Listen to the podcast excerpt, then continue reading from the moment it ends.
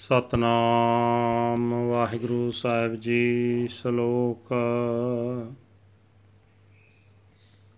ਸੰਤ ਉਦਰਣੰ ਦਇਆਲੰ ਆਸਰੰ ਗੋਪਾਲ ਕੀਰਤਨੈ। ਨਿਰਮਲੰ ਸੰਤ ਸੰਗੇਨ ਓਟ ਨਾਨਕ ਪਰਮੇਸ਼ਰੈ। ਸੰਤ ਉਦਰਣੰ ਦਇਆਲੰ ਆਸਰੰ ਗੋਪਾਲ ਕੀਰਤਨੈ। ਨਿਰਮਲੰ ਸੰਤ ਸੰਗੇਨ ਓਟ ਨਾਨਕ ਪਰਮੇਸ਼ਰੈ। ਚੰਦਨ ਚੰਦਨਾ ਸਰਦ ਰੁੱਤ, ਮੂਲ ਨ ਮਿਟੀ ਕਾਮ। ਸੀਤਲ ਥੀਵੈ ਨਾਨਕਾ ਜਪੰਦੜੋ ਹਰ ਨਾਮ ਪੌੜੀ। ਚਰਨ ਕਮਲ ਕੀ ਓਟ ਉਦਰੇ ਸਗਲ ਜਨ। ਸੁਣ ਪ੍ਰਤਾਪ ਗੋਵਿੰਦ ਨਿਰਭਉ ਭੈ ਮਨ। ਤੋਟ ਨ ਆਵੇ ਮੂਲ ਸੰਚਿਆ ਨਾਮ ਧਨ। ਸੰਤ ਜਨਾ ਸਿਓ ਸੰਗ ਪਾਈਏ ਵੱਡੇ ਪੁੰਨ, ਆਠ ਪਹਿਰ ਹਰ ਧਿਆਏ, ਹਰ ਜਸ ਨਿਤ ਸੁਣ। ਸੰਤ ਜਨਾ ਸਿਉ ਸੰਗ ਪਾਈਏ ਵੱਡੇ ਪੁੰਨ, ਆਠ ਪਹਿਰ ਹਰ ਧਿਆਏ, ਹਰ ਜਸ ਨਿਤ ਸੁਣ। ਵਾਹਿਗੁਰੂ ਜੀ ਕਾ ਖਾਲਸਾ, ਵਾਹਿਗੁਰੂ ਜੀ ਕੀ ਫਤਿਹ।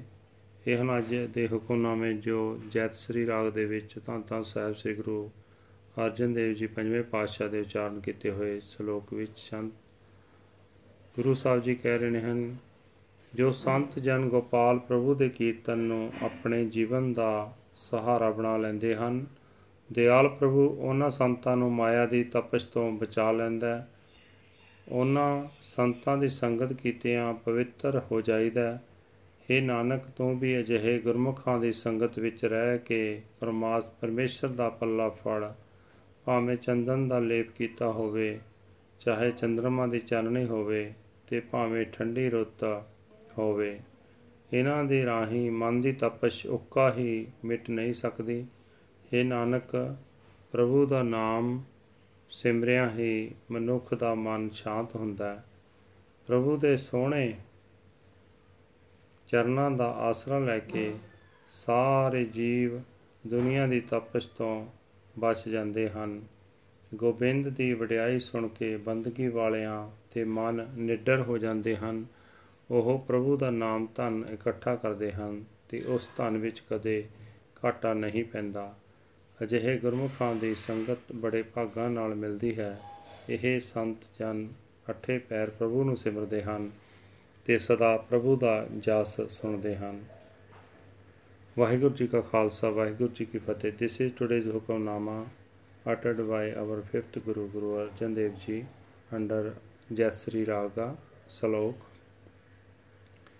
The merciful Lord is the savior of the saints. Their only support is to sing the kirtan of the Lord's praises.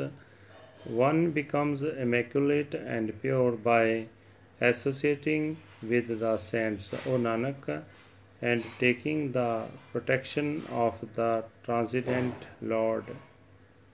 The burning of the heart is not dispelled at all by sandalwood paste, the moon, or the cold season. It only becomes cool, O Nanak, by chanting the name of the Lord body.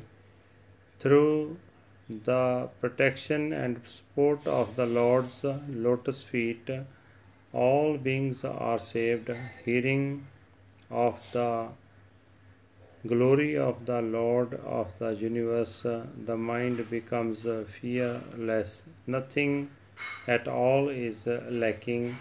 When one gathers the wealth of the Nam, the society of the saints is obtained by very good deeds. 24 hours a day, meditate on the Lord and listen continually to the Lord's praises. Waheguru ji ਕਾ ਖਾਲਸਾ ਵਾਹਿਗੁਰੂ ਜੀ ਕੀ ਫਤਿਹ